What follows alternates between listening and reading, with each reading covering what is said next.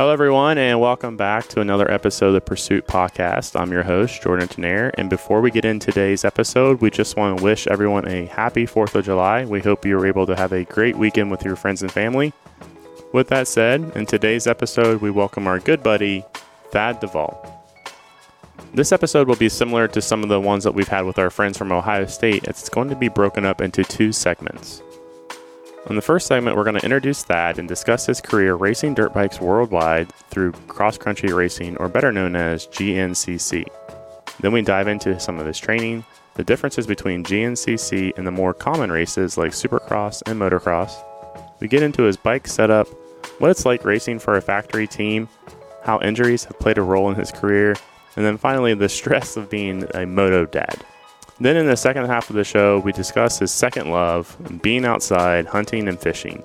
We talk about kayak fishing here in Ohio, some of his most memorable hunts, whether it be turkey or whitetail, and how he's having so much fun taking his young son out with him now. Please welcome Thad Duvall.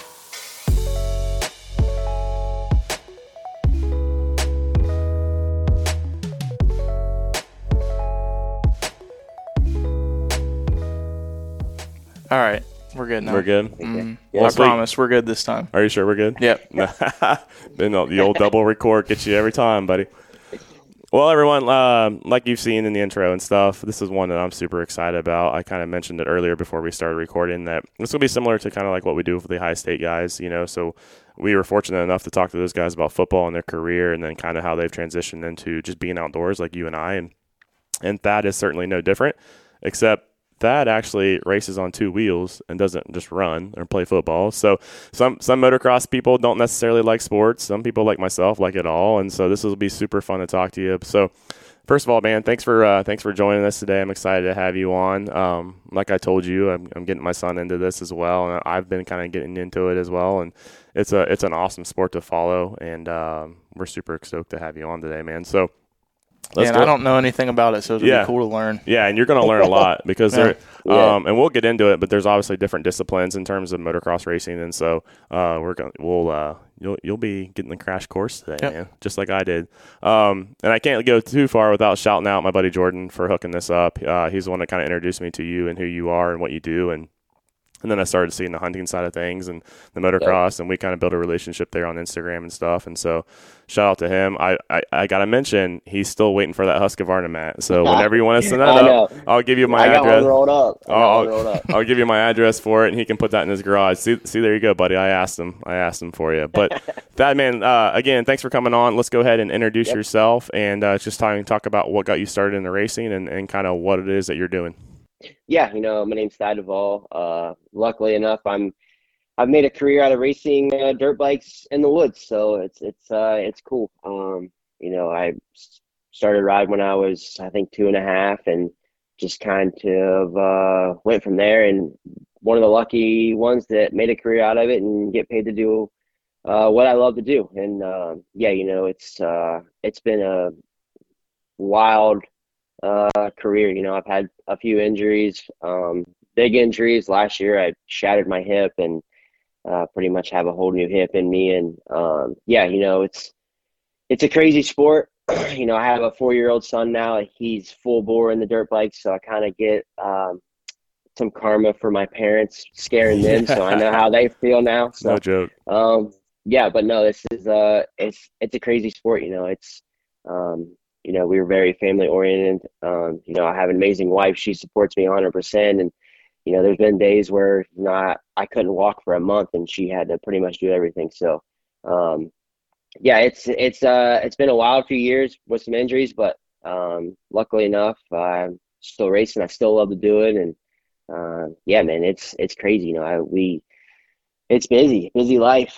you know, I'm a full-time racer and semi full-time hunter half the time. there but, you go. um, it's enjoyable. So, you know, we travel a lot. You know, we we live in Florida from the beginning of January till the middle of March, and then from the middle of March we're in North Carolina till the end of April, and then we're home for a few months, and then back on the road every weekend racing. So, um, yeah, wouldn't change it for the world, man. I really enjoy it.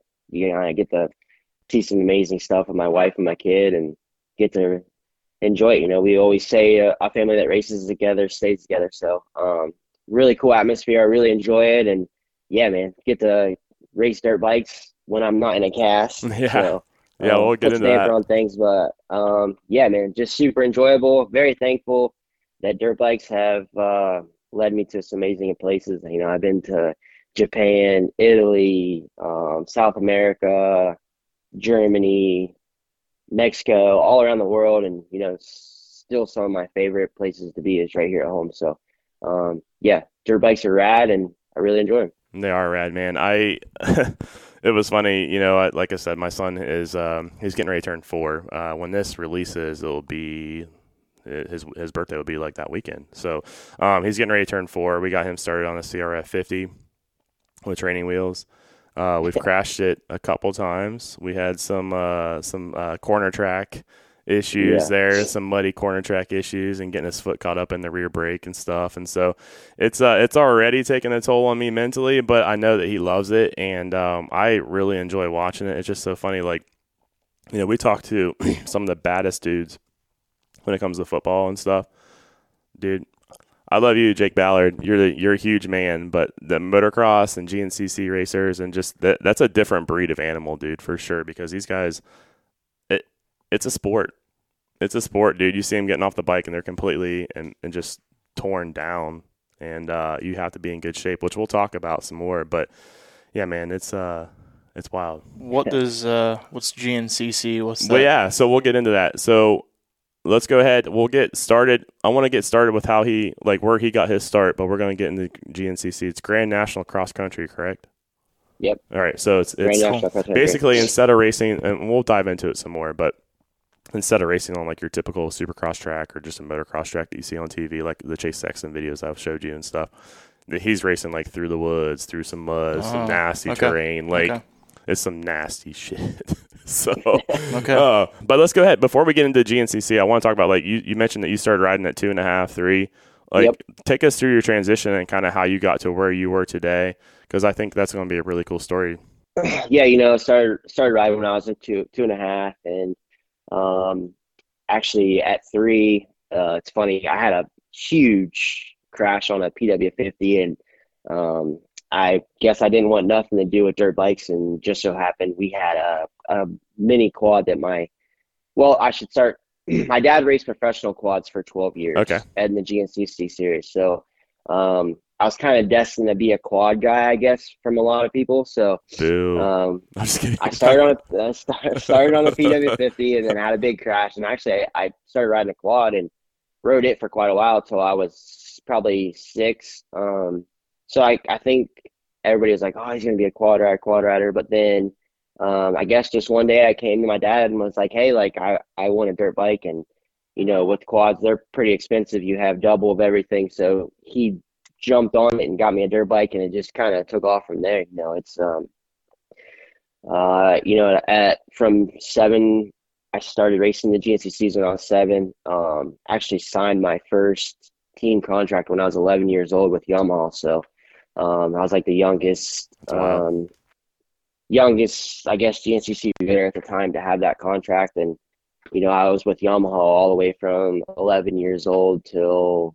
geez, I think maybe 20. So we had some good, I've won many championships. Um, won the XC2 Pro Lights Championship in the GNCCs, which is your step down from your XC1 class that I'm in now. Um, uh, then you know we I went to Honda in 2012. I rode for factory Honda 2012, 13, 14. Uh, had some really good rides. Um, kind of was 12 and 13 and 14 was kind of bumpy years for me. I was kind of a, a privateer doing my own thing, but for a factory team, I was Honda's factory rider at the time, and it was tough, man. It was a struggle. You know, don't know how much work goes into having to order parts or finding a salary to make money or calling sponsors to be like, hey, like, do you want to sponsor me? Um, you know, this is luckily enough, I had built a, a big enough name for myself where when I did call these sponsors, they're like, oh, yeah, like maybe we can work something out. So, you know, those were some pretty rough years. And I think maybe I want to say they kind of lit that fire back in me, I guess. I Yeah. I should say. Um, Yeah, to earn it. and then yeah, for sure. And then you know I had some really good rides in 2014, and then I went to um, Argentina for the ISDE six days international race, and um, took a, a bone stock Honda 450 and finished ninth overall out of the best riders in the world. So I think I opened up some eyes, and then I actually got home and had some phone calls from uh, Fred Andrews at the KR4 uh, Arrive and Ride team at that time in 2015, and um, you know they were riding Husqvarnas, and you know I jumped on that. You know it was like, oh, maybe this is a door, uh, an opening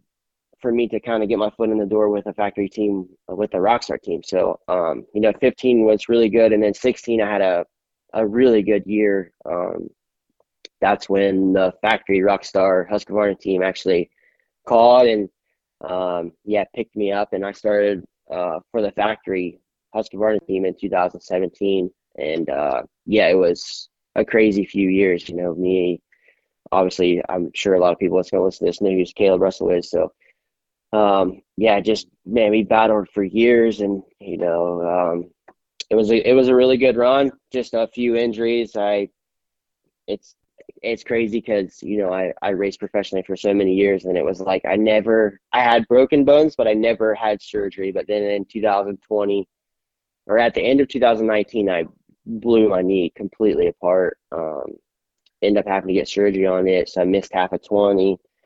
Came back at the end of 20, had some podiums, some really good rides. Um, started actually training with Kailub um, in 21 and was feeling really good. I felt like, you know, I had a really good shot at the championship. And then um, just a freak thing, I shattered my shoulder on my collarbone. So missed a lot of 2021. Um, came back at the end of 21 and had some really good rides again. Um, back, you know, started training for 2022, feeling really good on the bike, strong.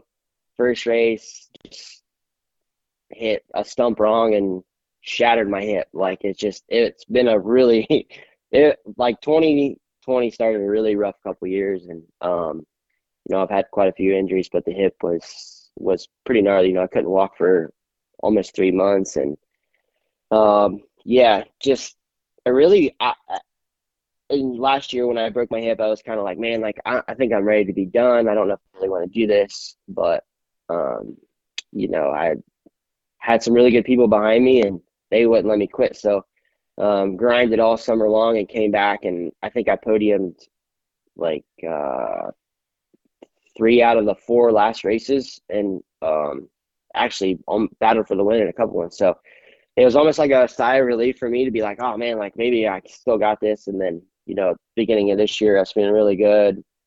Um, yeah, had some really good rides, the the sprint enduros, and then had some good rides going at the GNCCs, and then um, just had a weird practice crash and broke my scaphoid in my wrist. Um, it's like one of the worst bones to break for, um, I guess, a professional racer. Uh, it's like the one of the slowest healing bones in your body. So I think a lot of football players have the same injury a lot. Um, it's just uh, not a very good bone to break, and the way I I had broke it, we thought it maybe would heal um, on its own, and uh, yeah, it's has been that case. So Yeah.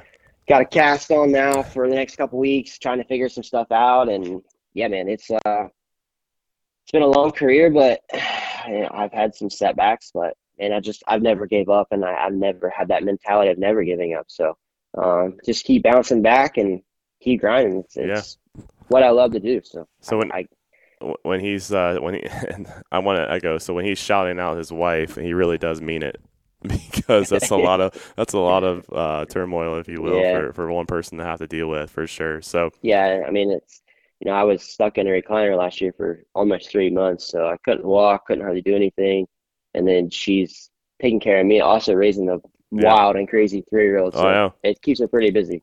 I know yeah sure. and those injuries definitely don't help when you're starting to like you said with your child you're starting to think about like Yeah. man like am I sure he doesn't want to play soccer? Like, like are we Yeah. sure? I just assume him do anything other than dirt bikes at this Yeah, point, right. but it's just he's diehard dirt bikes, so it ain't gonna change. oh, for So- sure. And that's something that I battle with a lot too. It's like, man, like I know people get hurt with this. Like I've seen my son crash into the house. Like, Yeah. like I've seen it. Like, am I sure I want him to do that? But dude, Yeah. he'll be out there for like three hours, like nonstop, just Oh, going around yeah. and around and And- around and around. So, um, we kind of touched on it a little bit too, but uh, Grand National Cross Country, um, people that may think of um, Supercross and motocross and just dirt bikes in general. Know, did you ever watch the Disney movie Supercross? Or no, not Supercross. Is was it? It was motocross. Motor- motocross, But then there was the Channing Tatum Supercross movie, which I got me kind Oh, of confused. yeah. Did you ever watch that Disney Channel? All right, so a lot of people probably know who like Ricky Carmichael is, or Jeremy McGrath, or like big names like that, right? Everyone's or Brian Deegan, you know, like from you know the Metal Mulisha stuff. But what these guys are doing is completely different. So I want to give you like let's for someone who's not like like a Ben, let's Yeah. tell the differences between just like what they see and you know Lucas Oil Stadium versus what you're doing out there uh, at, Yeah. at that a lot of, and uh, also too a, local connection which you might know on 33 fast tracks before you get to Nelsonville. hmm That's that's a track too where we were talking about before. So that's kind of an area locally where people can do this too. But let's talk about the differences between those those GNCC races and then like the normal disciplines, if you will. Yeah, you know, like a lot of you know, obviously a lot of people know what supercross and motocross is. You get to see it on TV, you know. Yep. Supercross is in stadiums. Um, you get to see the whole thing. Motocross is um, outdoors, but you still get to see kind of the whole concept on Yeah. camera and everything. And um, yeah, the GNCC is is totally opposite of that. You know, we race all over the East Coast, every state pretty much. You know, um, our race, you know, they have multiple races over the weekend. Saturdays, quad races, Sundays, bike races. You know, by the time we get to race on that track, it that track's like 20 hours old from Yeah. people racing it. So the track's pretty beat. You know, our the GNCCs are typically, you know, obviously through the trees, but it's like 11 to 13 miles of trail. So it's, you know, a lot of people don't see a lot of the racing. Um, you know, they they are getting better. Um, they have a live feed now where they have quite a few cameras strung out through the woods. Um, you know, our race for the afternoon is, is three hours long. So, you know, we're on a bike for three hours constantly, um, just getting the Yeah. speed out.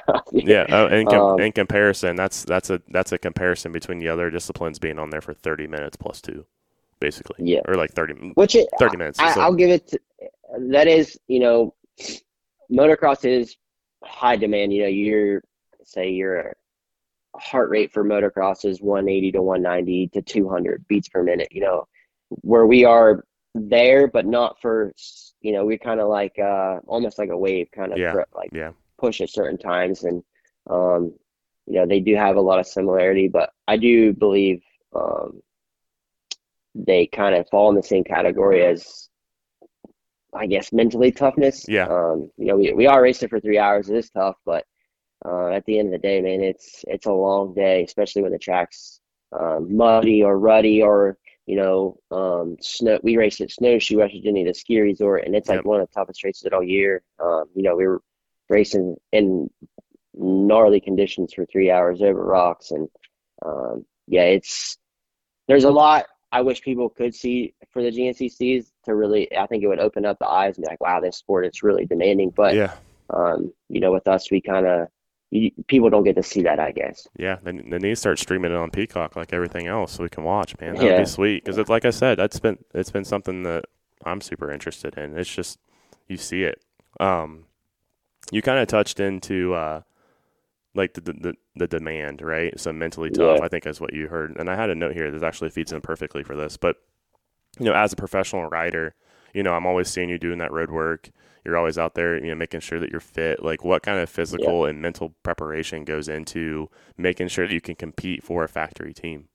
months and months and months of preparation. I mean, it's like, you know, our season is from um, the end of February to the end of October. So, um, you know, at the end of October, let's say you're, you're going into the next season, you maybe get a month to kind of um, do what you want, I guess. It works out for me because I get November for Yeah, there you go. That's fun. but you know, it's the you know December rolls around and you're like you're already kind of getting that mindset. All right, I need to get back in the gym. I need to start doing this, and then you know we leave like two days after Christmas. You know, we we celebrate Christmas, and then it's like we pack, take our Christmas stuff down, we pack, we head to Florida, and then I, you know all of January, Feb, and February, and it's just everyday grind.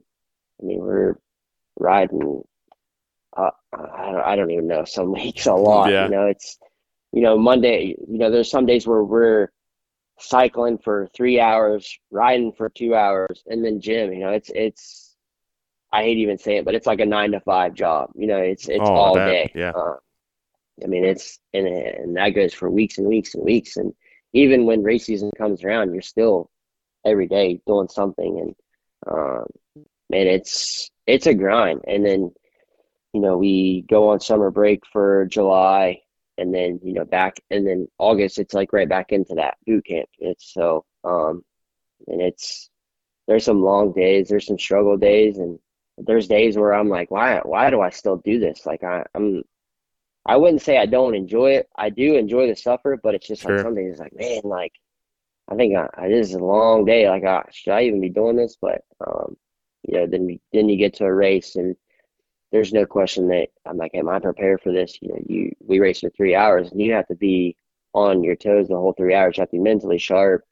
Um, if not, you know, you we're going 30 mile an hours between trees that are three foot wide. So Yeah, it's yeah. just like, man, if you have that one little mistake, it's Game over. obviously like, Yeah. yeah, it's It's a it's a shatter your collarbone, shatter your hip, Yeah. break your wrist, yeah, for sure. So blow your knee out. and there's a lot goes into our sport, that's for sure. Which any sport, Oh, obviously, yeah.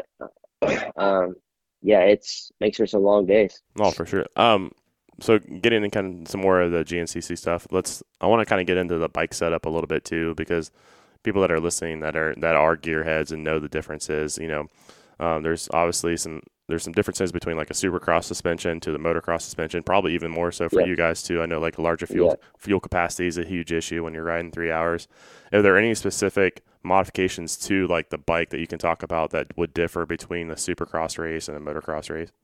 Um, obviously we have uh a bigger tanks. You know, the average tank is 1.8 gallons. Our tanks are 3.2. So I mean, there's we carry have to carry obviously extra fuel. Mhm. Um, you know, instead of like a supercross motocross bike, they'll have 19 inch rear tires. We run an 18 inch tire. Okay. Um, makes the tire an 18 inch tire has more like a taller side knob, so it's more plushness in the roots and the rocks. Um, but other than that, really, you know, for my setup is pretty similar to like a motocross suspension setup. I like my stuff a little stiff. Um, so there's not really much difference between that. Um, really just the big difference is just a, a big tank and an Big 18 inch tire, you know. So, you know, um, I'm running a motocross motor, um, motocross frame. So, um, yeah, there's not much big difference between ours, but you know, I know a lot of guys they'll run um, like an enduro frame Yeah. because it the gussets are a little different, the welds are a little different, so the frame actually flexes a little more for the roots and the rocks. So, um, it's just all preference really. But I'm, I'm the biggest thing is just like a big tank for fuel. Yeah. I mean, you're racing three hours, two hours, so um, yeah, not much difference. going into like some of the bike stuff too. Obviously, you race for for Husky. Um, we didn't mention, but now you're with Gas Gas. Um, Yep. I was kind of telling the Ben too, like, so, I, and I can't remember, I, I can't remember who owns who, but I know KTM, Gas Gas, and Husqvarna are all under the same roof. Um, you have a sweet new facility that you just got to visit not too long ago. Yep. So, if we can, let's.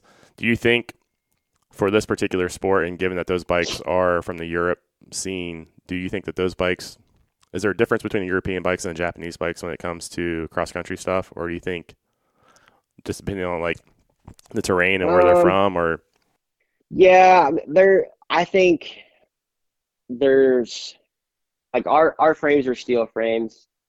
Like I guess the Austrian bikes are steel frames. Yeah. The Jap bikes are mostly aluminum frames. So they have their, I guess in certain places they have their advantages or disadvantages. Um, I don't really know how. I've rode both, and I've never really I couldn't tell you the difference or what one frame will do to another frame. Um, I am picky when it comes to setup. So, but other than that, I like it. I don't think one really has an advantage over the other. Okay. I just I do know KTM, Gas Gas, and Husqvarna. They put a lot of effort into the off road scene where you Yeah. kind of watch the the Jap bikes, kind of motocross, supercross, that kind of scene or whatever. So, um, you know, I, I do feel like KTM, Husqvarna, and Gas Gas are kind of ahead of the game on the off road side, I Yeah. guess you should say. Um, but just because they, you know, they devote a lot of time to testing or developing um, these off road bikes, and they have a bigger line of off road bikes. So, Yeah, I- um, I was going to parallel that to a little bit, and this is this is kind of a completely segue, not necessarily, but a little bit. But obviously, MXGP is kind of that all, Yep. all year round, super gnarly, disgusting terrain. You know, the mountains and stuff.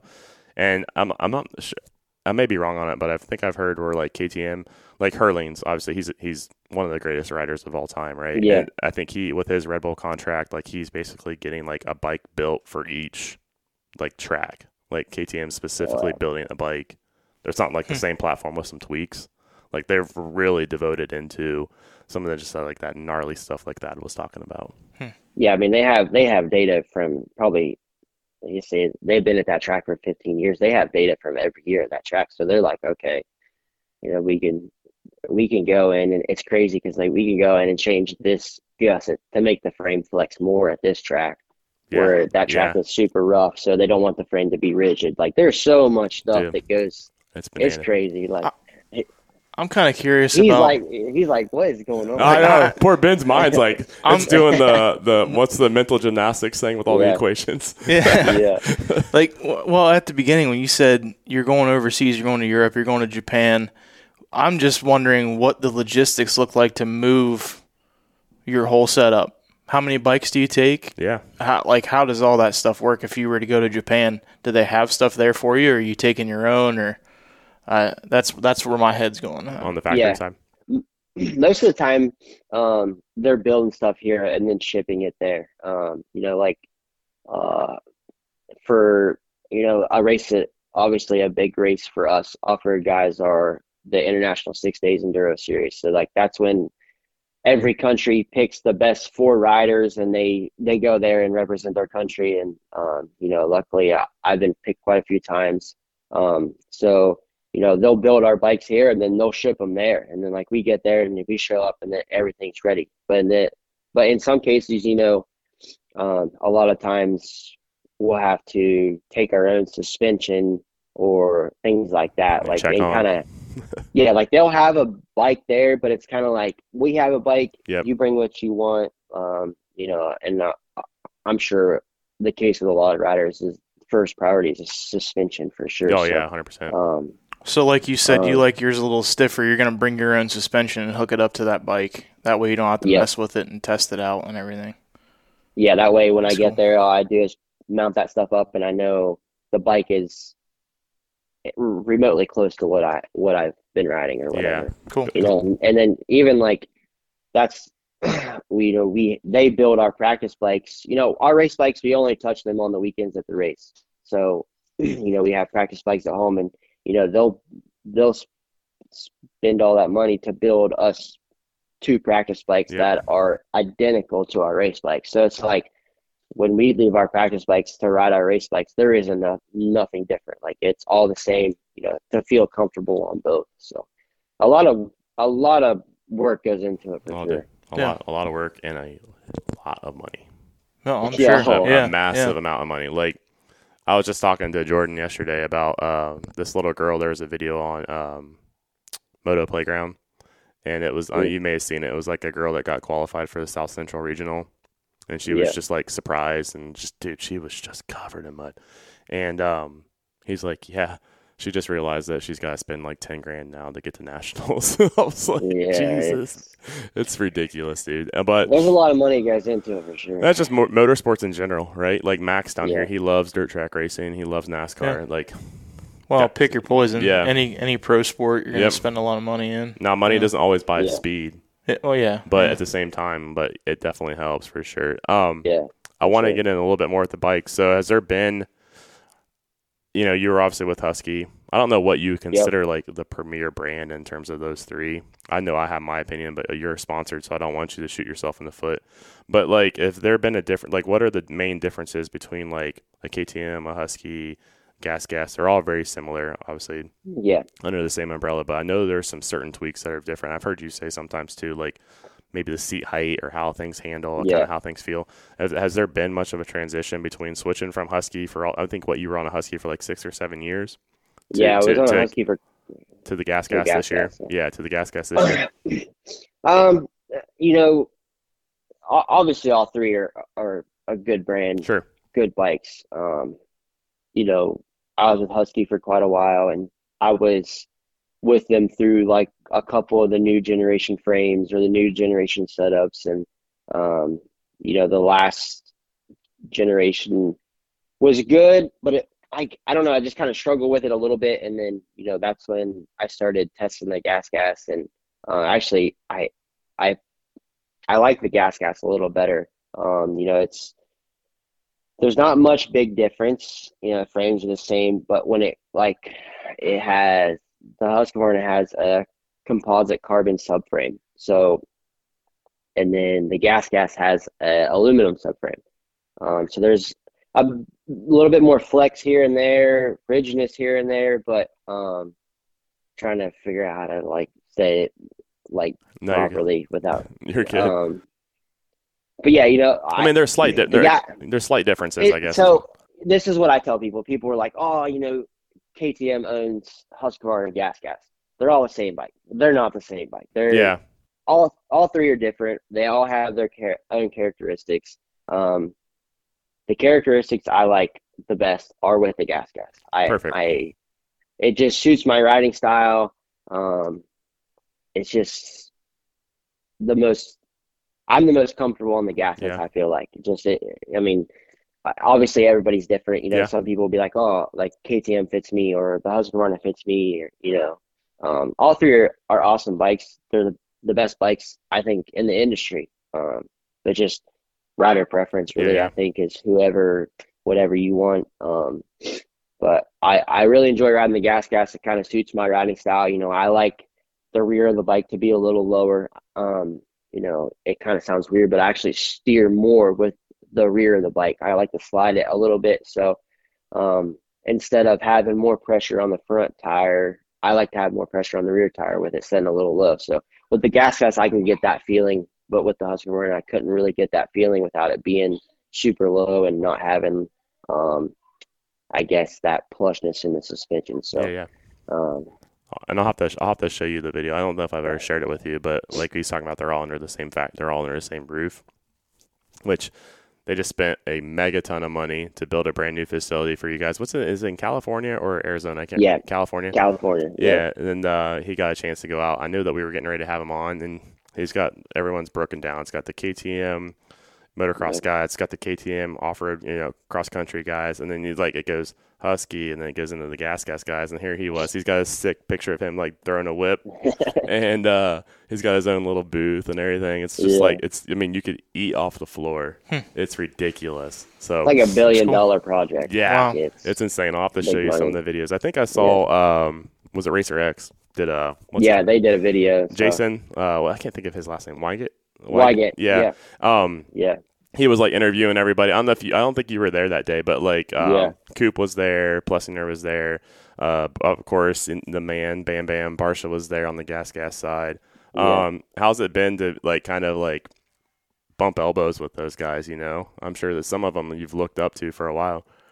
Yeah, you know, obviously, yeah, they're big names and stuff like that, but um, everybody's super down to earth. You know, I've known quite a few of those guys for a while. Um, you know, I've known Justin for a while just through other relationships with Sure. people, and um, obviously Aaron Plessinger. You know, I have a good relationship with him, He's and the man. um, he's just like you meet those guys, and you kind of hear you're like, oh, people are like, oh, he's stuck up, he's a pro rider, or he's arrogant or whatever. But like, we're, we're just normal people. Like, Yeah, you yeah. get to know people, they they're super cool, and um, you know, I've I feel like I'm pretty good friends with most of the people. Like, um, most of those guys, like Cooper, Webb, and all those guys, and um, it, it's cool to be affiliated with those guys and under the same umbrella, I guess you should say, out there and stuff like that, and see your name next to those big names. And um, yeah, it's it's cool. You know, like I said, you know, I was a that kid want back in the day. I'm like, man, I, I I hope I can make it one day. I want to be like him, or you know, Yeah. and, and to be where I am now, it, it's crazy for sure. Very thankful. That's awesome, man. That's, it just goes back to like the model you always tell me, man. They put their pants on the same way, just like anybody else. Mm-hmm. Yeah. Yeah.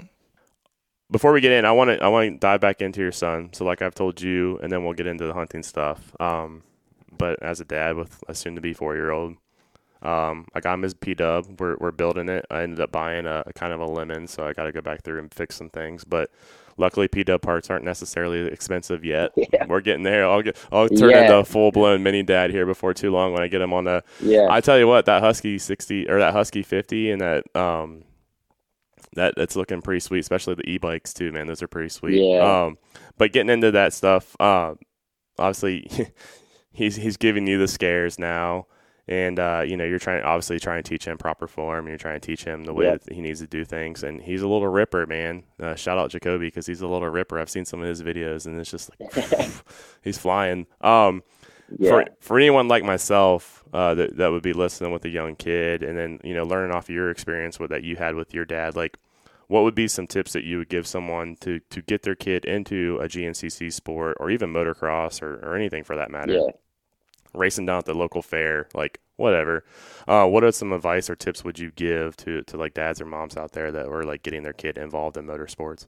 Um, let him be a kid first. Like I, you know, that was something my parents was super good at. They never pushed me. They were like, if you want to ride, ride. Um, obviously, when I got older, we got a little bit more serious with it. Um, but like now with him, it's just like, if he wants to ride, I'm okay with it. Like, Yeah. I'm not gonna push him. Like, I'm not gonna be like, oh, let's go ride in the mud, or let's go do this, or let's go you're starting to get serious, let's go do moto. Like I let him be a kid first. If he wants to ride, um, we ride. Like it, it's cool. You know, I feel like I've seen a lot of good kids kind of get pushed away from the sport. I feel like, um, sure. from obviously from the parents just trying to be. I've seen too many parents try to live the dream through their kids. is I pretty much just straightforward, blunt. I mean, it's just Yeah. like No, hundred percent.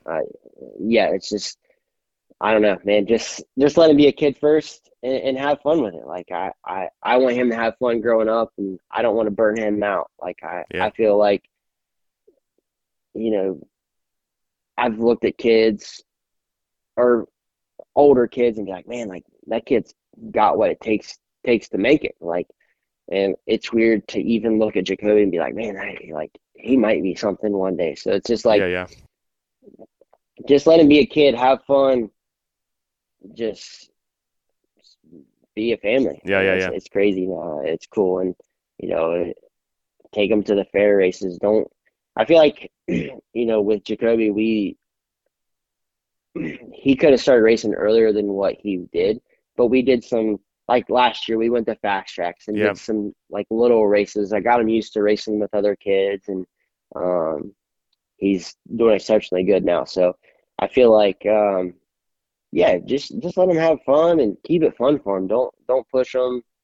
Just um, yeah, let him be a kid. I guess you could echo that really in anything for that matter. I mean, Yeah. youth sports. I mean, it's the it's the daddy ball stuff. I mean, it's the same thing when it comes to to motorsports. You know, it's again, and I think that's where I'm blessed too, because I don't have. Yeah, I played sport like the main three sports. You know, baseball, basketball, football.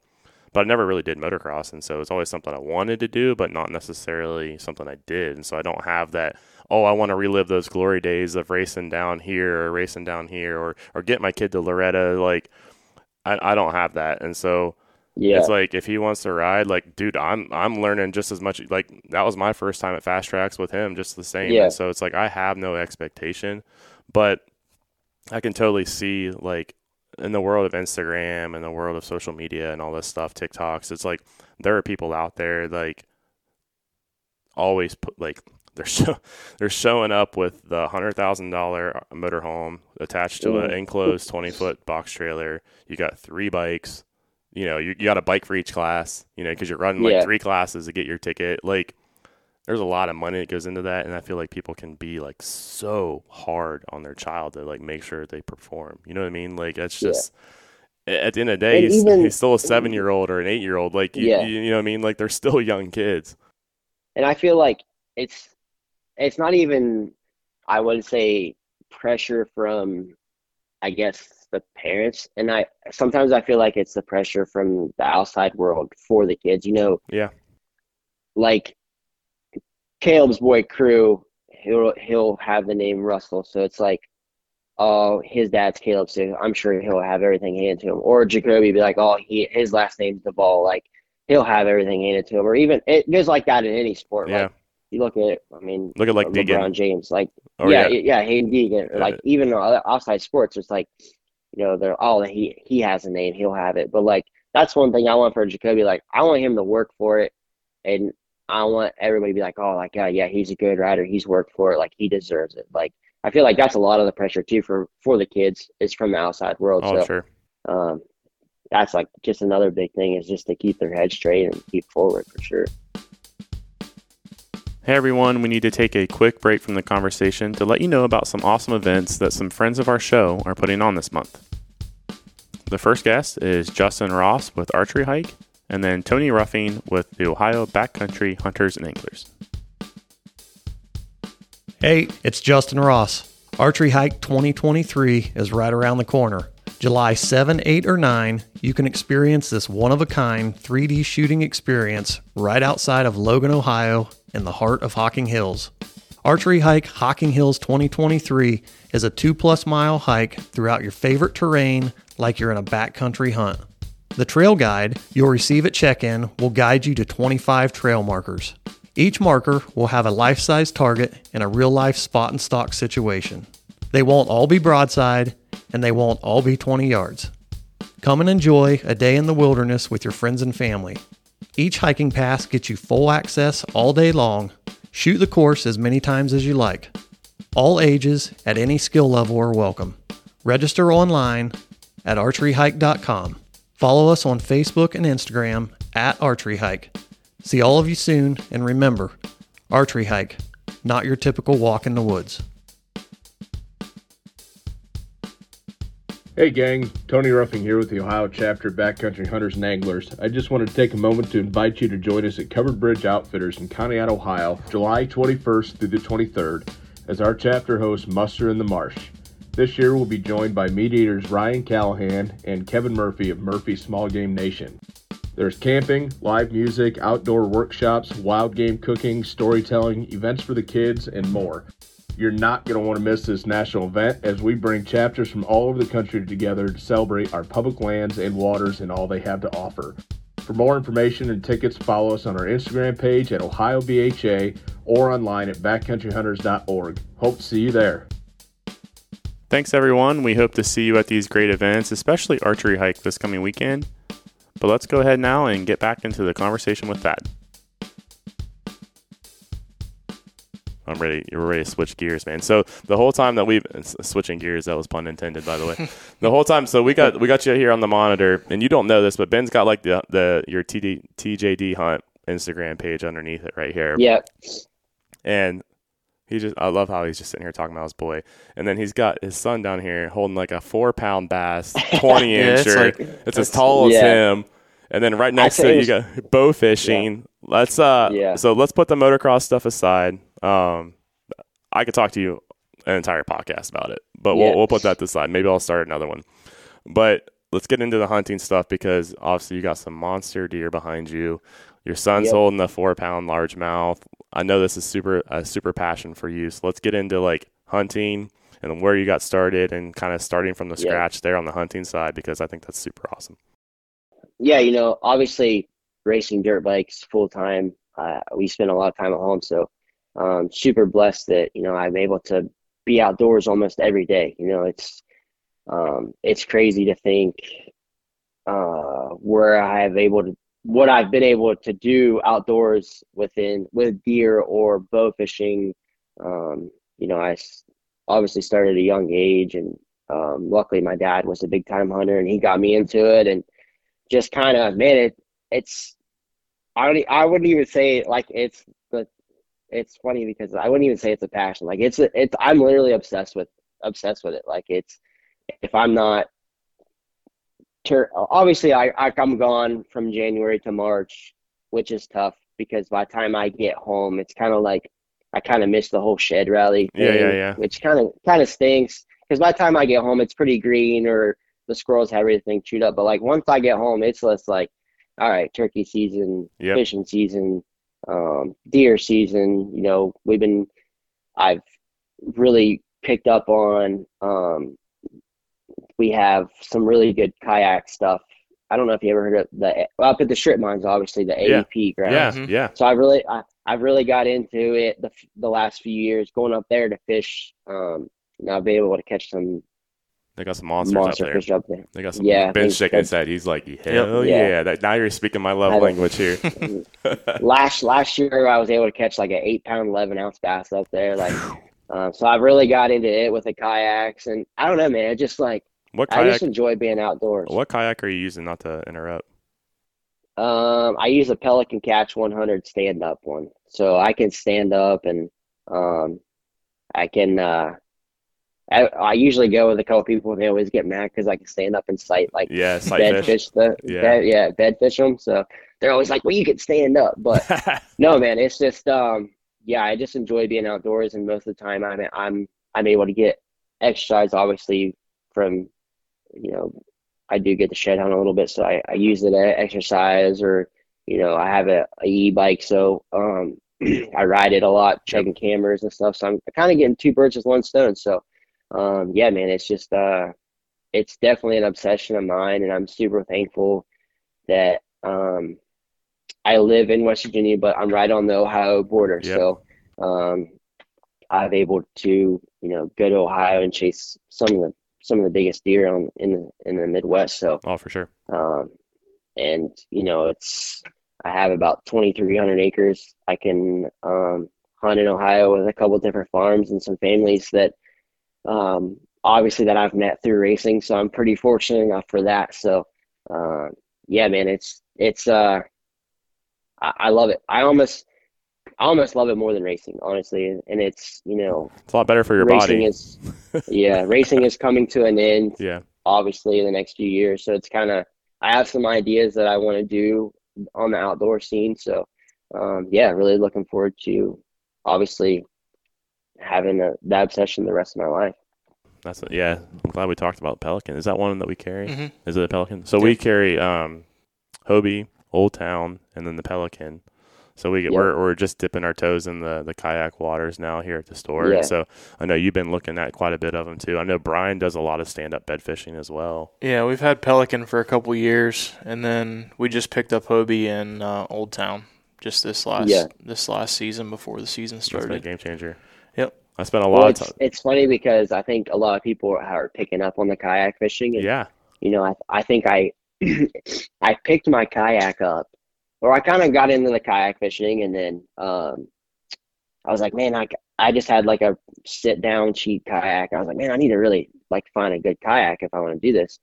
So I just happened to like, I think I went to Rural King or something Yeah. like that, and they had this Pelican catch, and it was like on sale for like three thirty nine. It was like stand up, you can stand up. I'm like, I don't know if you'd be able to stand up it. Actually, I was like, oh, I'm gonna buy it. I bought it, and I could not, I cannot believe how like stable the kayak is. Like it's it's awesome, and it's crazy because now the kayak's like, if you see the kayak, it's like nine hundred dollars, and I was like, man, I got You got lucky. lucky. Like, Yeah. Or you get into the So- Hobie Hobie game, you're looking at like three thirty five, Yeah. four. Uh, the top of the line Hobie is like five grand with nothing on it. Yeah. And then you start Yeah. throwing in ten thousand dollars worth of Yeah. sonar and Yeah, people go Isn't crazy with them. You don't know how you don't know how out of shape you really are until you have to drag a kayak like Bro. a mile through the grass that's up to your chest. Like that oh. is a workout right there. Oh, for, for sure. sure. So, you just did some it's video, some videos on them too. We got like, you wouldn't be able to move those Hobies without a cart. Yeah, yeah. I the, mean, they're the like- Hobie's so big and it weighs so much. If you had any kind of tackle in it, you'd need that little cart that they come. You can buy Yeah. the cart extra, and you know they make them for Pelicans too. Yeah, it's yeah. just a, like a fold up Yeah. deal, and Yeah. yeah. My my only crazy. my Yeah. only version of ki- kayaking is just I have that little Pelican ten footer, and uh, Yeah. it's just a sit in. but I, I would never. I mean, you could fish out of it, I suppose, but I don't really. If you're going to AEP a lot, Yeah. you ought to check out a belly boat. Have you ever messed with Yeah, those? I heard those. I heard those are pretty good. Mhm. It's like a little that'd be float. some. What- it It's a tube that you sit in, okay, yeah, Yeah, and you get flippers. You like know, a like pool, like a diving like a pool, like a pool tube, like a No, no. it's it's like um, it's almost like a like horseshoe. set on. Yeah, yeah, Yeah. You sit on it. It's shaped like a horseshoe. okay. Um, but you could pack it in, and you just get a little pump. Air and, pump, yeah, pumping it. I said Yeah. that's uh Tarek. Tarek was knows the guys that go down there. For I Tarek spent- does it too. Does he? Okay, yeah. I, I spent a lot of time this year turkey hunting, and I, I kind of dedicated myself to hunting um, AEP this year. Yeah, I mean, obviously there's a, a whole nother challenge to that, but like I spent a lot of time, doing. And there's some there's some really nice lakes, ponds, lakes, whatever you want to call them, depending Yeah. on where you are, um, down there. And uh, that strip mine stuff, dude, it's just it's loaded. I've, I've you hear nothing but people catching six, seven plus. Yeah, if you're willing to hike in, you can catch some monsters out there for sure. yeah, for sure. So I don't know if you remember this. I I mean you remember it, but I don't know if Ben does. The uh, I told him when he was he was telling us how he was down in Florida training a lot. Did you get to turkey hunt down in Florida at all during that time? I Or, didn't. no, you're- I didn't get the turkey. Yeah, I didn't get the turkey hunt any, but I did get the hog hunt. yeah. You know where I'm going with this. I so Yeah. I think it was funny because I think you were you had a day of riding. You're at you're at like the you know the, the, don't training grounds, if you will, like the practice Yep. facility, you know, your guys' area. And um, I was telling Ben, so he, he had a whole day of training and riding and getting ready for his races. And then this guy goes out there with a damn bow and wants to freaking hunt some wild hogs down in Florida with a Yeah. bow. i tell, let's talk about that because that was pretty wild, man.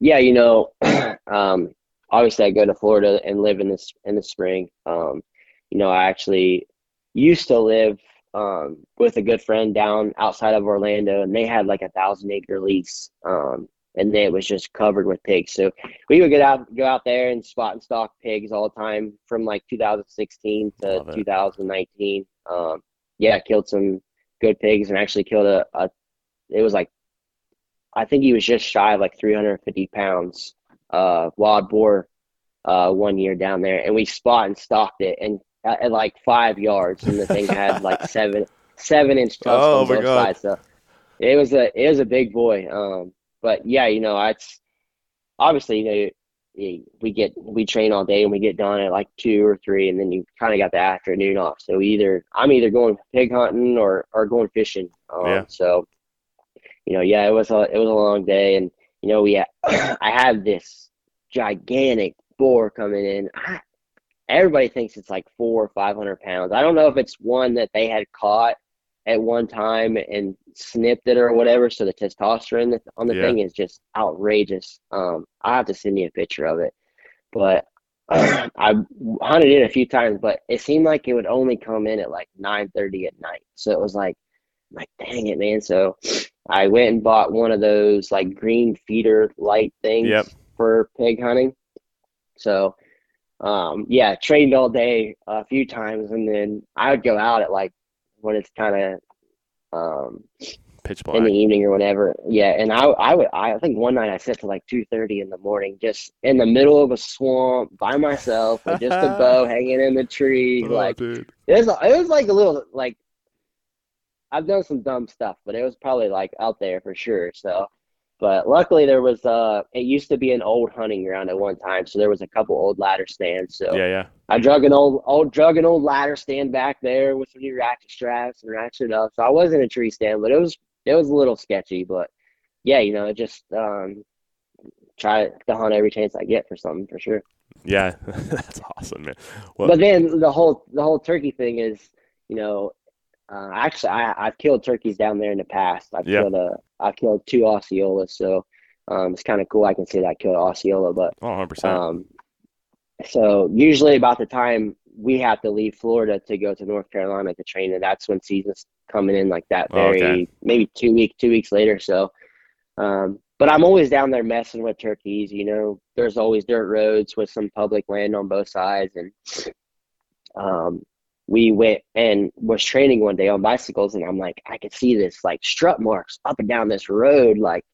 I'm like, man, that looks like a turkey been strutting there. So I was like, I went back that evening because you know we've heard them in the morning training and stuff. So I was like, oh, I'm gonna see if we can hear one gobble in the evening. And I went there on that road and got there, and I was sitting on my bicycle, and I hooed out a couple times and nothing, and I called a couple times and nothing, and I like just happened to look through this opening, um, and then there was like a big clear cut like 400 yards away, and I see this black dot like way like 400 yards away, and this this turkey I literally made maybe like three or four soft yelps, and this turkey come running from 400 yards away, and I'm like watching this thing, and it's the thing runs, and I'm like just sitting on my bicycle on this dirt road, and this thing runs like five yards from me. I'm videoing it, like it's crazy. I'm like, man, why can't this be like a week later? Like, right. So he was ready. But yeah, man, it's them turkeys down there are a different breed than they are up here. Them turkeys down there are pretty pretty aggressive when it comes to calling. So it's that Florida uh, heat yeah, it's it's cool to be down there to, to it's cool to be able to experience like hunting down there and then it, and experience hunting up here. So it's kind of I get both worlds with it. As long as you're not whitetail hunting down in Florida, your your uh, your level of of um, standard would go down quite a bit. Yeah. Remember uh, yeah. Dan, Dan, and Jackie, who we've had on the podcast, they in Tallahassee. I don't remember where they're in Tallahassee or like the Panhandle. Yeah, in the Panhandle, and they're always telling us how the deer it took them a while to like not shoot fawns up here because that's kind of what they they had like, to adjust had to adjust their thing. Yeah. But. You ever go pitch? But that's uh, like another. Sorry, go ahead. I was gonna say like that's another thing.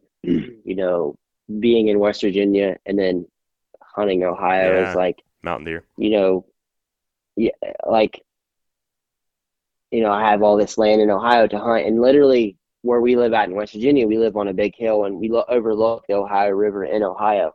And I can literally see one of the farms in Ohio that I'm able to hunt from our house in West Virginia.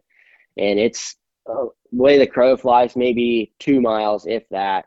And um, it's crazy because I can have a deer in Ohio on that farm be 140 to 150 and not even really like bad an eye at, I guess, as bad as it sounds, or even think about it. But if I had that deer here in West Virginia oh, on man. my farm, I would be obsessed every day. Like I'd be doing everything to kill that deer. But it's just, it's crazy what that buck limit does in West Virginia compared to Ohio, or even that Ohio River like separates. Like it's it's crazy. Like just having different mindsets for different states that are literally right beside each oh, other. Oh, for sure for sure. And we're kind of spoiled with it because it's just like that's what we're always obsessed with. It's just the uh, central yeah. central Ohio deer. So it's like Ohio got, has ruined me for hunting West Virginia. Like I've able, I've been able to kill some really good deer in West Virginia, but it's just like like I I hate like it sounds bad that I wouldn't even really think about even I'm like oh there's a, he's that deer's probably like 155. He'll be a good one next year. You know yeah, what I'm saying? Yeah. Like that's horrible. But like if I was here in West Virginia and that deer, I would be like, I every day hunting that deer. Like it'd be way different. It's crazy. That's it. That's cool to hear someone's different perspective on mm-hmm. that. Yeah. Don't get me wrong. Like 155 inch deer, that's a big deer. Yeah. Oh yeah, just, dude. On for like you know, I hate even saying because you know some people would die for a 150 inch deer, and you know, I don't know. I just I'm lucky enough that some of my yeah. farms have been I've been able to manage into bigger yeah. deer than that, I guess. Yeah, so. and, and and our expectations always been. I mean, like I have one like knock on door permission property that's pretty close to the house, and there was a 150 inch deer there, there this year. You, you've seen some of the videos and stuff, dude. And I was obsessed with this thing. Like every yeah. day, I'm out there trying to spot them, you know, and and setting things up, and it's just like, man. But if, if you're managing a you know couple thousand acres of huntable area up here in Ohio, like and you already got big deer on the wall behind you, like the expectations yeah. are different. I mean, it's just naturally how that's going to be. Yeah, I mean, and you know, I I'm fortunate enough to, I guess, be able to pass on deer like that yeah. because I have enough different properties where I can be like, oh, that I know this deer is four and a half, so maybe I can give him another year. And I kind of, I know he has a ninety percent chance of making it so it's just kind of it's easier for me, I guess I should say. 100. percent At least in West Virginia, he's got the black bear hunting opportunity too. You ever you ever try any of that yet? One of our guys went down this year. Yeah, I've never I've never done it, but I've had a few people invite me to come do it. It's something that I would really enjoy. Yeah, go like to do. Um, I know my buddy, he lives over in Elkins and he sends me some pictures of some giant bears up in the mountains. So um, hopefully one day it's on the bucket list. Oh, I'd yeah. say I'd say an elk hunt and a bear hunt are my top two probably Oh, bucket list for sure. So Um, uh, Rochelle, uh, that would be good for Maggie too. Have you heard DSG? Like DSG doing something great Yeah, sportswear. yeah, So we we carry their products, and obviously it's it's a line of apparel geared towards females. And um, her and her husband, she said, I think they raised the dog, the, the bear, because they bear hunt with uh, dogs, Yeah. Yeah, they raise dogs. and they're over in Smoke Hole, like Mhm. kind of over yep, in the I Panhandle. follow them on Instagram. Yeah, Instagram. doll, yep. she's great. She's great. She's one of the Yeah. nicest people I've ever met. Um, but uh, yeah, unfortunately, like they can't like guide, and I, I use air quotes. They can't like guide hunts, but like they're like you know we'll have friends over and stuff, and we'll like help them. Yeah, take them. But yeah, so but uh, that's cool. that would be an opportunity for sure, man. They have a pretty cool trout uh, yeah, guide Yeah. service there too. Golden trout. and fly fishing and stuff. Yeah. What's the what? Now, what's the one that you again? You have there isn't. Wait, we're st- we got the Instagram page pulled up here with all your pictures. What's Yeah. this? What's this one right here that you have pulled up? I think that's a golden trout the golden trout. or yellow trout, Yeah. whatever. I can't remember what That's they're called. that's from that's from up there in Elkins. Um, you know, uh, growing up, my dad did a lot of trout fishing up there, so he has some pretty good spots that we go up and go up there and fish. And um, yeah, uh, you got your golden trout, your rainbow trout up there, and it's cool to go up there and walk the old railroad system and fish all day long and uh, have some dinner. Yeah. That's awesome. When you guys are in Florida, you ever go after like peacock bass down there? Um, no, I've always wanted to, but we're a little bit more northern than Oh. where the peacock bass Yep. are. Um, we've actually joked around about driving down there and fishing some of the canals for them or whatever. Like down in but Miami we or never- something? Yeah, but we've never, I've never been down there. Um, but they say they are some hard fighting fish, that's for Mhm. sure. Like that's that'd be cool to go do. We've talked about it before going down there, but I never have. So I I think if I caught one, I probably have to get like a, a replica mount or it mount Oh, just yeah. up on the wall. One hundred They're percent. crazy colors. Have you seen them before? Uh, yeah, I'm about Yeah. to tell. I'm about to tell everyone the story I've told before too. I was down there for my anniversary in 2021. Was it last year? Last year. Yeah, it was my 10th anniversary. We went because we went we went the year before, or we went we went in 20 and in 22. Ben's like, gotta catch, gotta go peacock bass, gotta go peacock bass. I had a guy that, um, do you know Brandon Folk from uh, the Far From Stock side of things? They get Uh-uh. a, they get a little bit. It's more like truck scene stuff, but he had Yeah. a he uh, had a, a guy down there that they use. I think it's like it's in uh, Fort Myers Beach, Fort Myers area, and um, that would have been the ticket, man. Some stripe. Was it the what's the other one down there? Is it stripers? Uh, no, they go after um, uh, redfish and Redfish. um, And the, I f- the peacocks, tarpon. tarpon. Yeah, Tarpon, yeah. and so I had I had all set up, and then I just ended up I just not I didn't do it. I didn't do it. He's Yeah. busting, busting my balls about it, man. Yeah. I was like, all right, next time I take you with me on my anniversary trip, then we'll go. Yeah, right. it might be a while, Yeah. man. That place is all jacked up right now because of the hurricane stuff that came through last year. Yeah. But it might be a while before we're back in there. I know that they're up and running. I know the charter's up and running that was was taking guys. But yeah, there's a lot of canals and stuff right there. You would certainly catch them out there for sure. Yeah. That'd be cool to catch one of them for sure. You know, another thing that I'd like to try to do, and uh, you have the picture again, going back to you and Jacoby uh, bow fishing. I think you had like a massive like grass carp or whatever with the bow fishing. I'm sure that's got to be a riot. Uh, you're not probably doing much of that now this year with the wrist cast, but um, Yeah. let's talk about the bow fishing a little bit. Yeah, you know, I got into bow fishing uh, quite a few years ago, and uh, man, just kind of obviously we, I live right on the Ohio River, Yeah. so um, just kind of got into it and ran with it, and it, it was like another thing that I got obsessed with. I was doing every night, and you know, there was some nights I'd be by myself from nine o'clock at night till I watched the sunrise, and Wow. everybody's like, "Hey, you're crazy," but you know, I I had found some really big fish, and um, yeah, I ended up killing. Uh, a five foot two, 66 pound grass carp a few years ago. Um, it was, un- it was, it's crazy. Like, Five foot taller than Yeah, my it wife.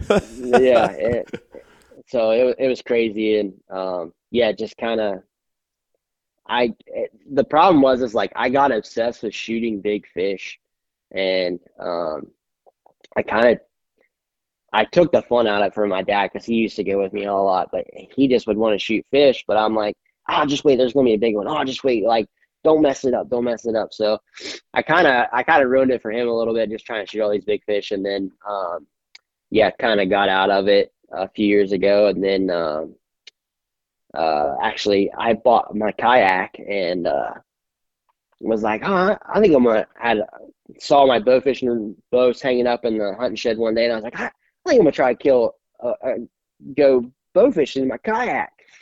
So I actually uh, it's like pulling. Had an old coon, old coon light, and uh, went down the river one night and ended up killing quite a few fish out of my kayak and had a really good time. And then I was like, oh man, like maybe I should buy another boat. Well, yeah. then a couple weeks, couple weeks later, there's a boat sitting in my driveway, and then just kind of got back into it, and um, yeah, got back into it, and now Jacoby went with me one time, and, and every day he's like, "We we going bow fishing tonight?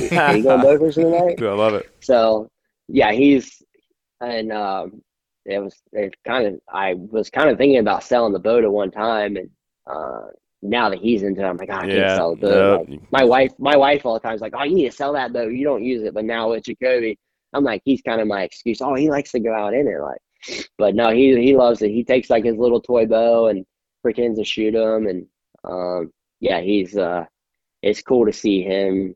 I guess be involved with everything now. Like um, it started with dirt bikes, and now it's being hunting and fishing, and um, yeah, just trying to trying to raise them right. Oh, dude, yeah, hundred percent. And I can echo that. Like I said, our boys are about the same age, and so yeah. my, my daughter's six. Uh, she'll be seven here this year, and so I'm like, right, I, I got the sweet spot there with you, man, and it's so much fun. Like I was telling you, so my wife and I may have mentioned this before, but my wife's uh, grandma watches my my, da- my my daughter and my son on one of the days during the week, and they took yeah. him out. I don't remember where we were, but she's got a pond. We still mm. got to fish that pond, mm. by the mm. way. She needs some of those bluegill taken out. But she's got a pond, and then she took the kids back there, and they didn't catch anything. They usually never do, but um, but they still have so much fun. And so Thursday we were Casey's like, you know, Father's Day stuff. What do you want to do? Whatever. And I needed some stuff for um, our grill, our, uh, our Traeger. Yeah.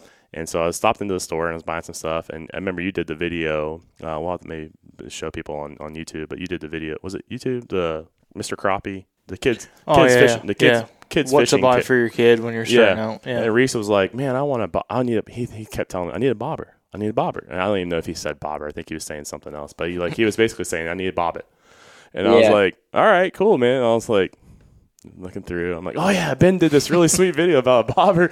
Let's go ahead and grab it, dude. Yeah. I, I handed him like a little three dollar pack of bobber, and he was bobbers, and it was like, like two per per pack. And he, dude, he was like, yeah, I got my bobber.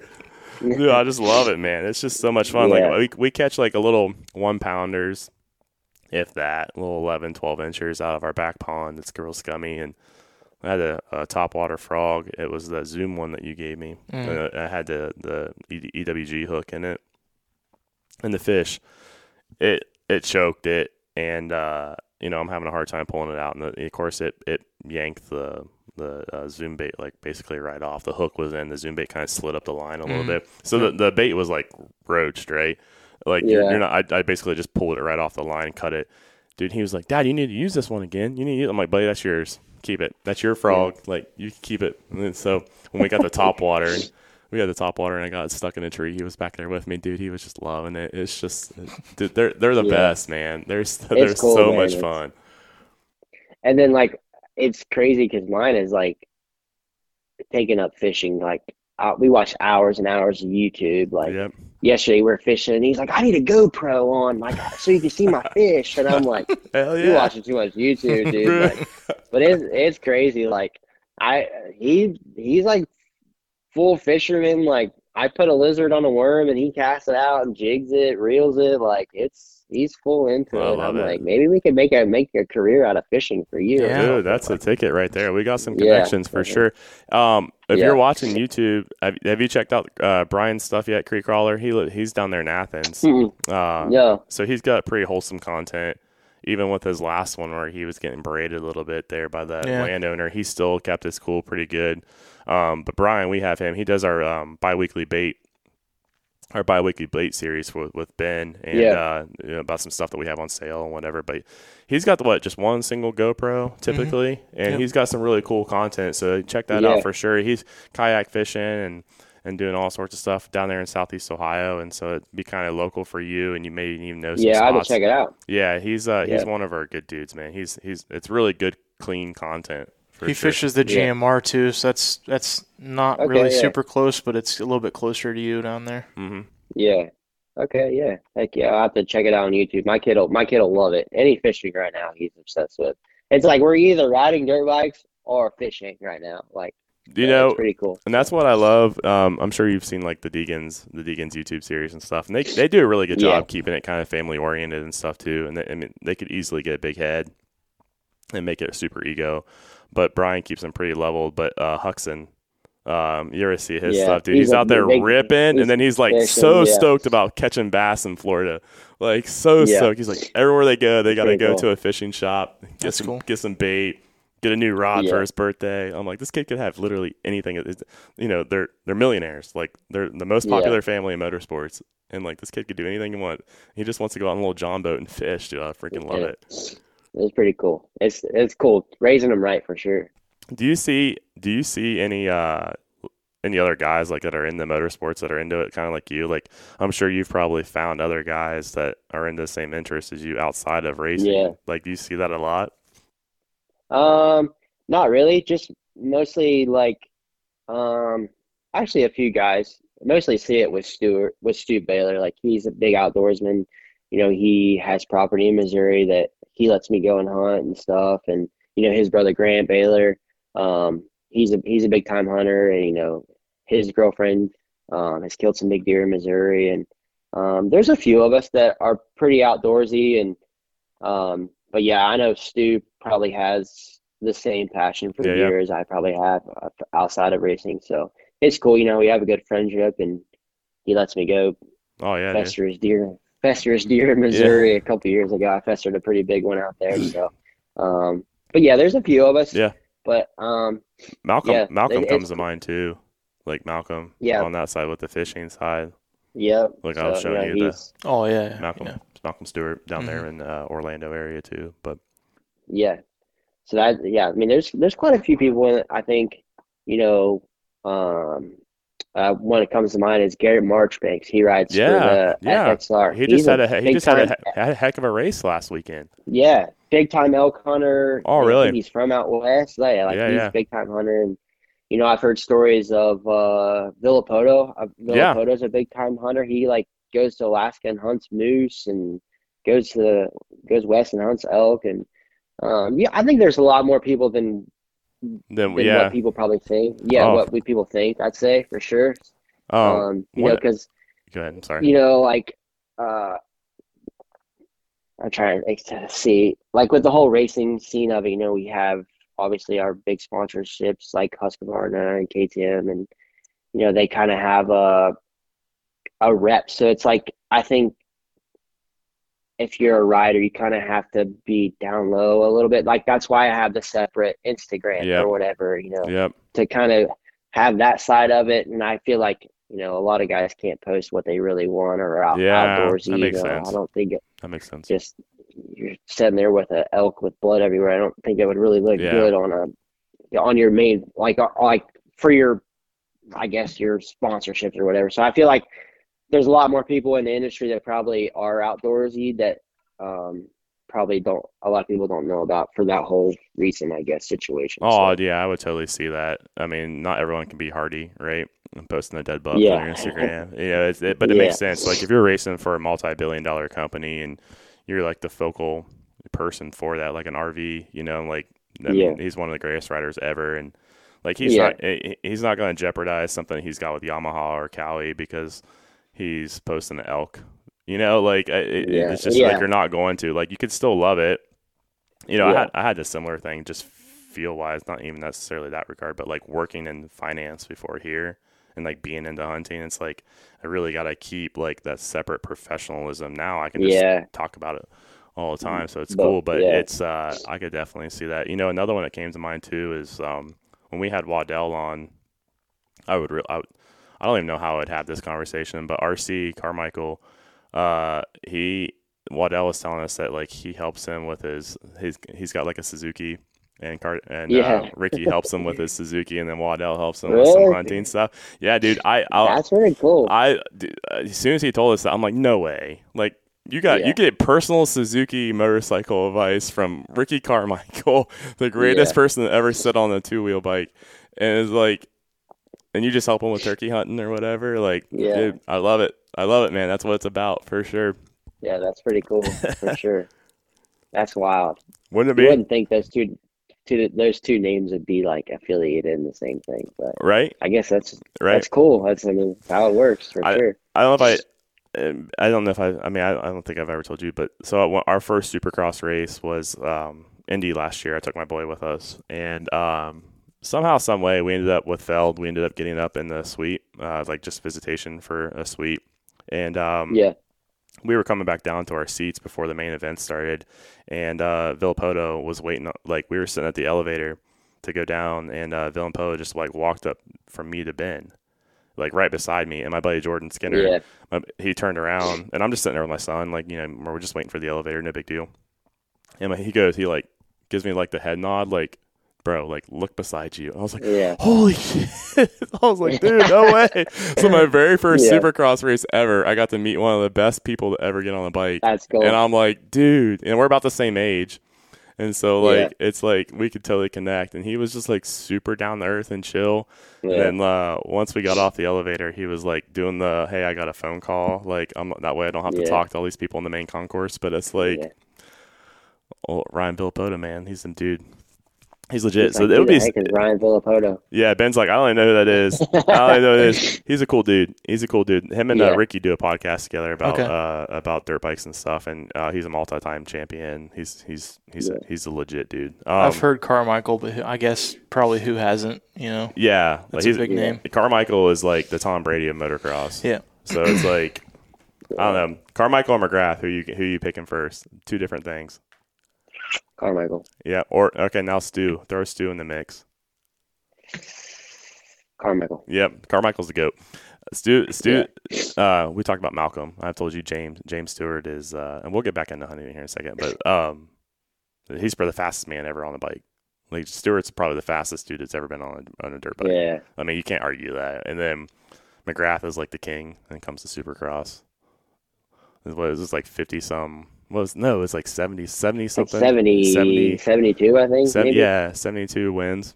It's a lot. That's a lot, a lot, a lot sure. over an entire career. And then um, you know Ricky's just the greatest at doing it all. So, Yeah. um, but getting back into hunting, we'll we'll switch back to that. But kind of a segue. Do you find yourself? Someone over here in our customer service team wanted me to ask this as well. Her brother sent a question, and um, Katie, I don't remember Katie's last name. Katie, if you're listening, shout out. I can't remember your last name. I apologize. Her brother races GNCC and actually was at a race. She was telling me that you were helping her dad like navigate a hill last weekend. If that, that's, yeah, if that rings a bell. At the local race. Yeah, If, that, if that rings a bell, I can't remember her Yeah. last name. I'm sorry, Katie. Um, but uh, do you do you think that hunting and racing, um, GNCC, do you like? Does that help you? Like spending a lot of time in the woods, does that help you like kind of see the lines and stuff too with hunting, or vice versa? Like, does hunting help you with the racing? Yeah.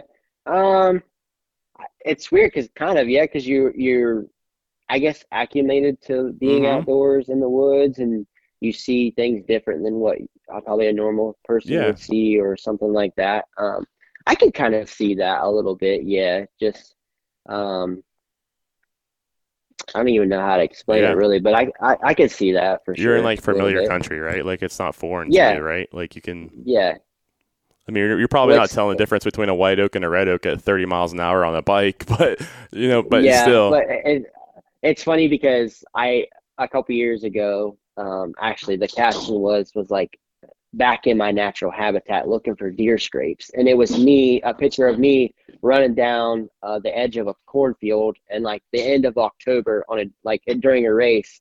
And it was like there was a tree branch hanging down, and I remember oh, dude, uh, under a couple of them there was like big buck scrapes and i'm going like 40 mile an hour and i'm like it was funny because i like put a caption was like back in my natural habitat looking for buck scrapes or something like that. So it's funny because like there's been races where I'm like, oh damn, that was a nice tree stand or something. You know what I'm saying? Like, wow, that was a big, that was a that was a big buck rub. Like, As it's, it's- ripping by you. yeah, it, yeah, it's it's weird, but like it's just how how it is. I guess I don't know. Like, it's cool. So yeah, but, 40 miles an hour. Yeah, that's find crazy. The, find the buck screen. yeah. I love it. So I love it. it's funny. Like it's pretty. It's it's a pretty cool picture. Like it's like corn's like kind of faded, and it's just like a like a place where a big buck scrape would be. Like it's pretty funny. That's sweet, man. That's sweet. But What- it's like this thinking those things during racing. I'm like, what? I'm like, oh, okay. Yeah, Well, then like at the race at the race last weekend, uh, or Sunday, I went and watched or whatever, and a guy had it was a it was a nice Millennium stand, and I'm like, it kind of had a nice ladder up to it, and I remember. I was like, oh, it's got a rope up in there. I remember I climbed up in it and was sitting in some random dude's stand, like looking at it, and like looking at his shooting windows and stuff. I'm like, this is kind of weird. I'm, like if it was during hunting season, I'd be pissed if somebody was sitting in my tree stand stinking it up. But I'm like, ah, it's it's still early. We're good. So oh yeah, yeah. You're fine. You're fine. Yeah, as you're watching everyone Wow. drive through. yeah, but no, it's cool because it kind of both worlds collide a little bit for sure. That's awesome. What has uh, what has been? I guess going back to like the hunting and fishing stuff. What have been some of the most memorable things that you've that you've done? I mean, obviously you have some giant deer on your wall back there. Um, Yeah. You know all the memories, Um, of the fishing side and the hunting side. What have been some of the most memorable things that you've done so far? Um, obviously with Jacoby now, I mean, there's been some pretty mem- like some pretty awesome things, but I'd say, you know, I've been fortunate enough to kill some really big deer, but I'd say that probably the coolest one is is my wife killing her 150. Like just how it happened and what we got to experience, and um, you know, it was she grew up as a city slicker, and then you know we kind of met, and you know now she's in this world where I have like 13 deer hanging on the wall staring at her all the time and um but no she she jumped into it and was really into it and um she's a avid bow hunter. She don't really like the gun side of it but she's she really likes she really enjoys the bow hunt. And um it was a couple years ago and she's like ah I think I want to try to kill a, a, a big buck this year. I'm like okay like uh, I'm into it. Like let's do it. And um I had one picture of this deer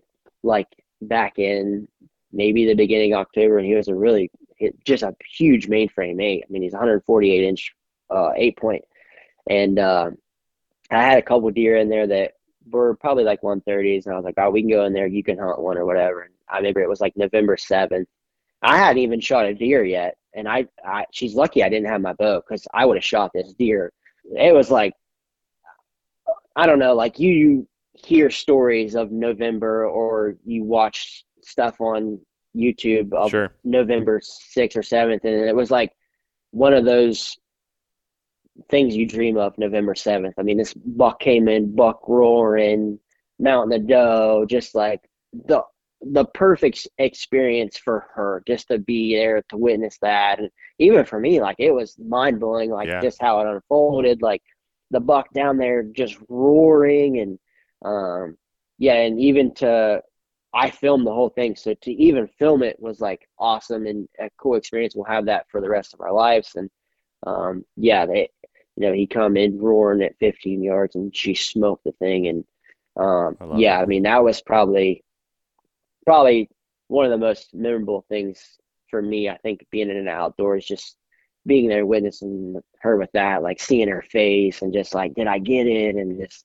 it was it was honestly like even if it was me it would still be a, a, a memorable hunt just how it happened and how the buck came in and stuff like that. I just I remember hearing the buck like you hear people talk about buck roars and that was like the first one I actually ever got to experience. And it like when I first heard it the first couple times he was kind of down in the holler and it like made the hair stand up on the back Oh, of my dude. neck. I mean it was just like something like like hopefully you know if you're avid outdoorsman like it's something you can experience one day like just hearing the roar and stuff. So um yeah for her to kill that deer and, and film it and everything and be there with her like that that was that's something I'll never forget and like even though we have it on film and um yeah it's it's crazy like I don't think I don't think everything, anything will ever top that. Like it was a cool experience. And um, yeah, I mean, another thing was even though I didn't get to kill the deer,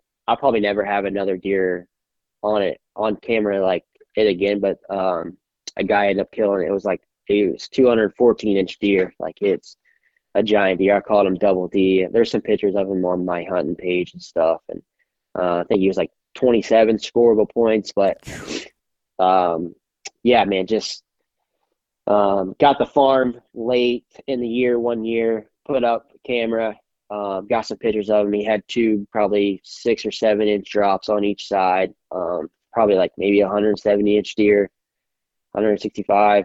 Um, hunted him a few times, uh, didn't get him. Fast forward to the next year, I spent everything on this deer. Like I mean, I did it. I was doing stuff in the rain. I was wearing rubber gloves. I was like just I was obsessed with this deer all summer long and um, had pictures. The very first pictures I got of him that year was like June 17th, and he was already like 160 inch deer. And I'm like, oh my gosh, like this deer is going to be incredible.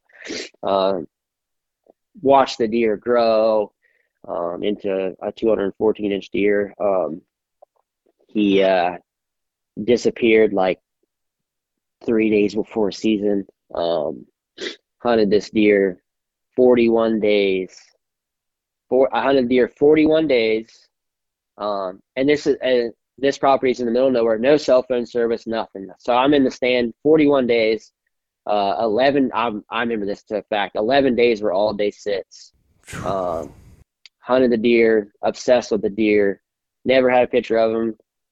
Yeah, hunted him all them days, and then turned around like January 3rd, I'm in Florida. A guy calls me, my buddy's like, Hey, you you were literally hunting a ghost. So I'm like, What do you mean? He's like, That guy killed that deer the first day of season. So I was literally Oh man. hunting a deer all those days and he wasn't even alive. So um I mean that'd be pretty that that's a pretty memorable hunt. Like, I don't know, just um It's almost better if he didn't tell you. I know, like um yeah, so uh, those two things are probably the most memorable things I've had hunting wise. Yeah. Um, even though, I mean, I didn't kill the deer, just having a deer of that caliber to even hunt Try, is, yeah. is yeah, it's crazy. So, um, yeah, you know, I've been able to kill uh, these two deer the last two years, uh, 171 inch deer and 170 inch deer. Like to kill two booners back to back, like that's pretty cool. But um, yeah, the wife's hunt was probably probably the coolest for sure. You got you made sure to give her a special spot on the wall though, didn't you? Yeah, she's she's got it right up there in front of the TV. So, Perfect. There you go. Uh, yeah, so um, yeah, I've been fortunate enough to kill some really big deer. I got a seven point, like 148 inches at seven point. Um, that was that's a pretty cool story. You know, um, was hunting that year. Actually, it, it's funny because I had a cast on this wrist that year, um, that fall, and uh, my buddy called me. He's like, "Hey man, I just seen a giant deer."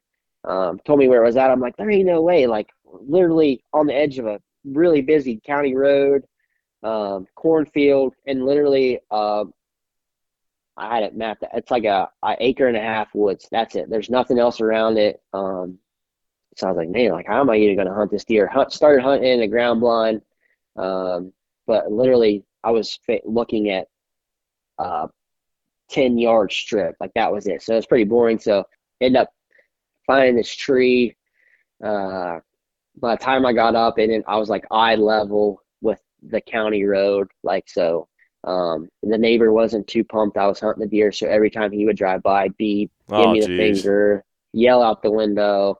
Um, end up uh, killing this deer. Like, pretty cool story. Just um, the deer was bedded in that acre woods every day, and just happened to be there at the right time at the right place, and That's awesome. um, ki- killed him on my birthday. So that was pretty cool. oh heck yeah. Um, yes, I mean I've been been fortunate enough to kill some really good deer, and uh, yeah, just I think with the whole racing side of it, I'm able to be outdoors all the time. You know, um, get done training and stuff. I'm checking cameras. uh, You know, um, this time of year I'm running minerals, everything. So it's it's all it's like a full time job really with deer hunting. I I feel like, and even turkey hunting. You know, I mean, it's uh, every chance I get. You know, I, I'm turkey hunting, deer hunting, fishing, and um, yeah, just I love to be outdoors.